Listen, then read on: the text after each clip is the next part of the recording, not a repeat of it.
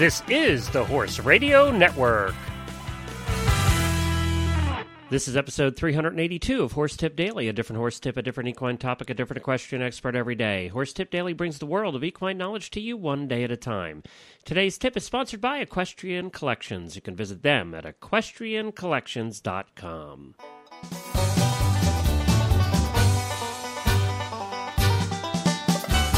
Hi, everybody. Glenn the Geek back with you from Lexington, Kentucky. And today we have back with us Dr. Tanya Cubitt. Uh, she's a native of Queensland, Queensland, Australia, and she has completed her Master of Science and Doctor of Philosophy degrees in equine nutrition and reproduction at Virginia Tech. She is a regular on the Jumping Radio Show. This is taken off of Jumping Radio Show episode number 45. If you'd like to listen to the rest of the Jumping Radio Show that this is taken off of, just go hop on over to jumpingradio.com. And we'll be back with Dr. Cubitt's latest nutrition tip right after this word from Equestrian Collections. Hey everyone, it's that time of the year again for after holiday closeout sales, and Equestrian Collections has hundreds of items for you at tremendous savings up to 70% off. Closeouts from Ariat, JPC, Pessoa, Ovation, and so many more. Highly discounted specials include ladies' apparel, footwear, saddle pads, bags, belts, coats, and the list goes on and on.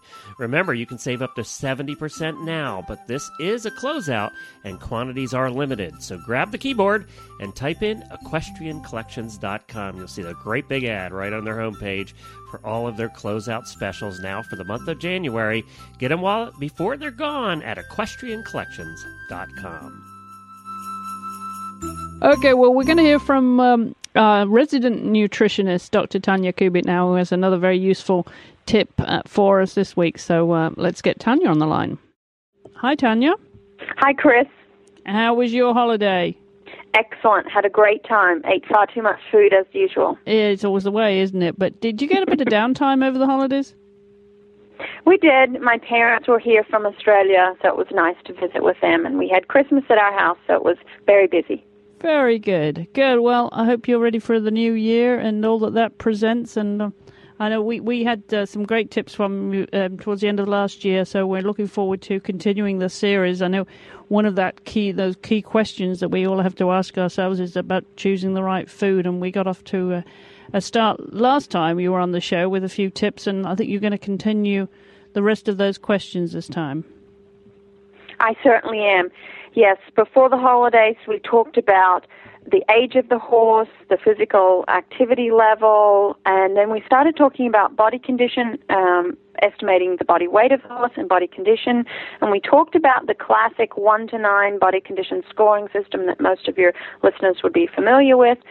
Um, and I mentioned that this time we would start talking about the rest of those questions, but also uh, a newer next uh, newer condition scoring system uh, that one of my associates at graduate school developed, Dr. Rebecca Carter, and it is called the Cresty Neck scoring system. Now, it just instead of estimating body fatness over the whole horse, it just looks at the crest fat because we've known for a long time that those easy keepers generally had that cresty neck, and so like abdominal obesity in humans is a is an indicator of increased risk for insulin resistance, diabetes, cardiovascular disease.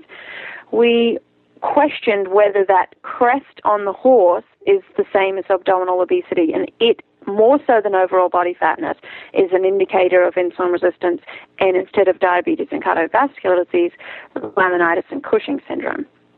So it's a zero to five scale, and same with the body condition score. It is subjective. You've got to put your hands on the horse. You've got to feel, palpate.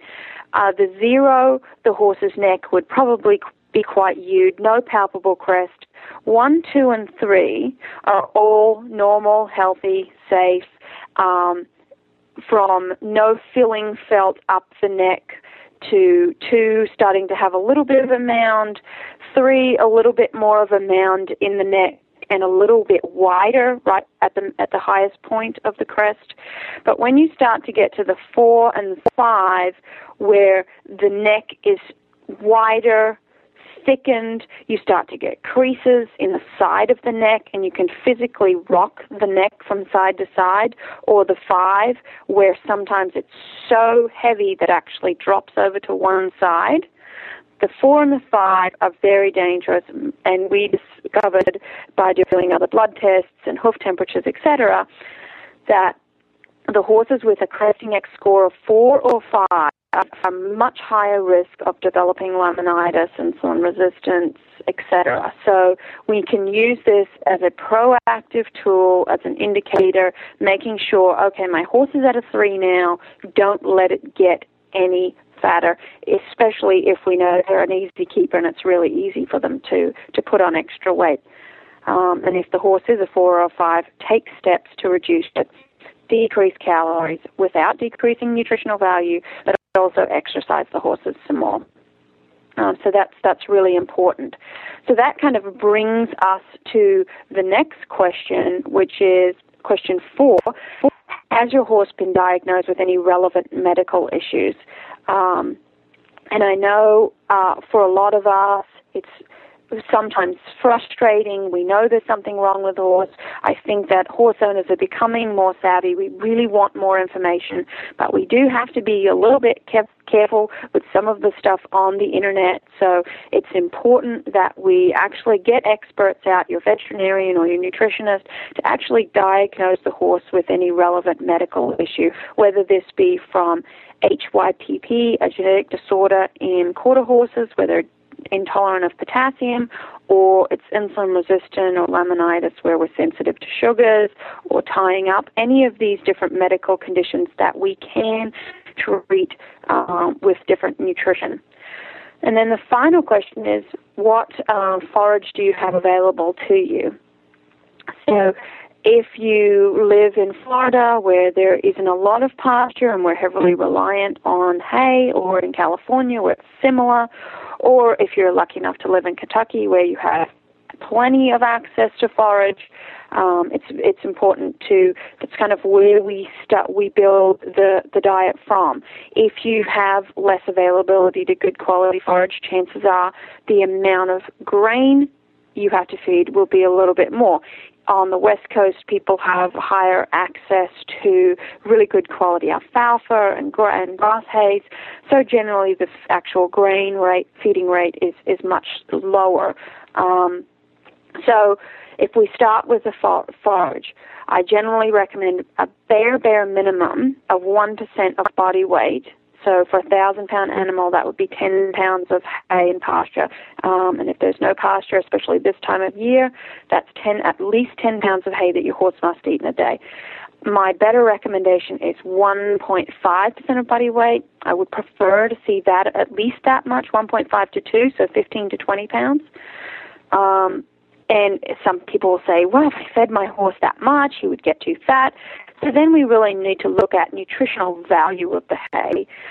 A lower nutritional value, perhaps the only way to determine that is to get it tested. Some feed companies will offer that for free, but we need to then look at the nutritional value of the hay. Um, a lot of times people get confused between nutritional value and quality of the hay. And for me, I always start out with what is bad quality hay. Bad quality hay has dirt, mold, dust, rats, I mean, sometimes say sometimes I say anything that couldn't outrun the baler, bad weeds, um, excess string.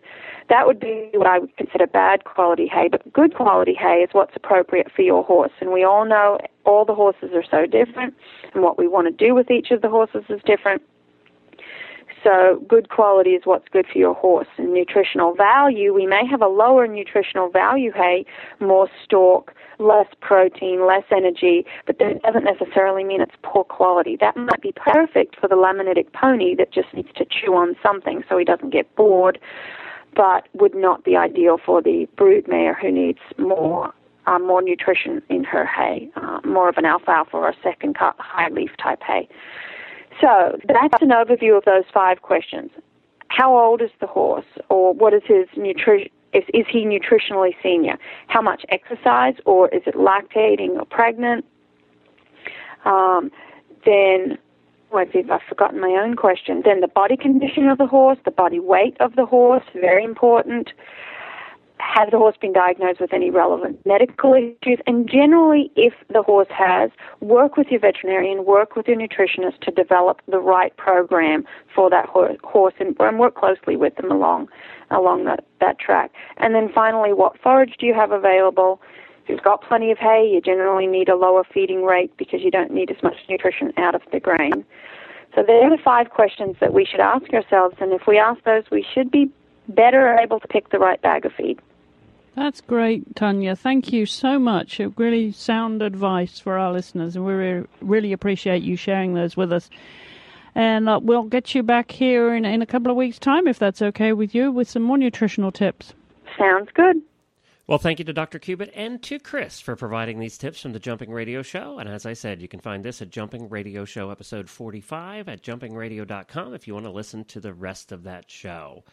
Well, we'll be back again tomorrow with another new expert and a different horse tip. Until then, stay safe, everyone. The Horse Radio Network and the Horse Radio Network hosts are not responsible for statements of guests or their opinions. Use your own judgment when listening to the tips provided by the experts on Horse Tip Daily.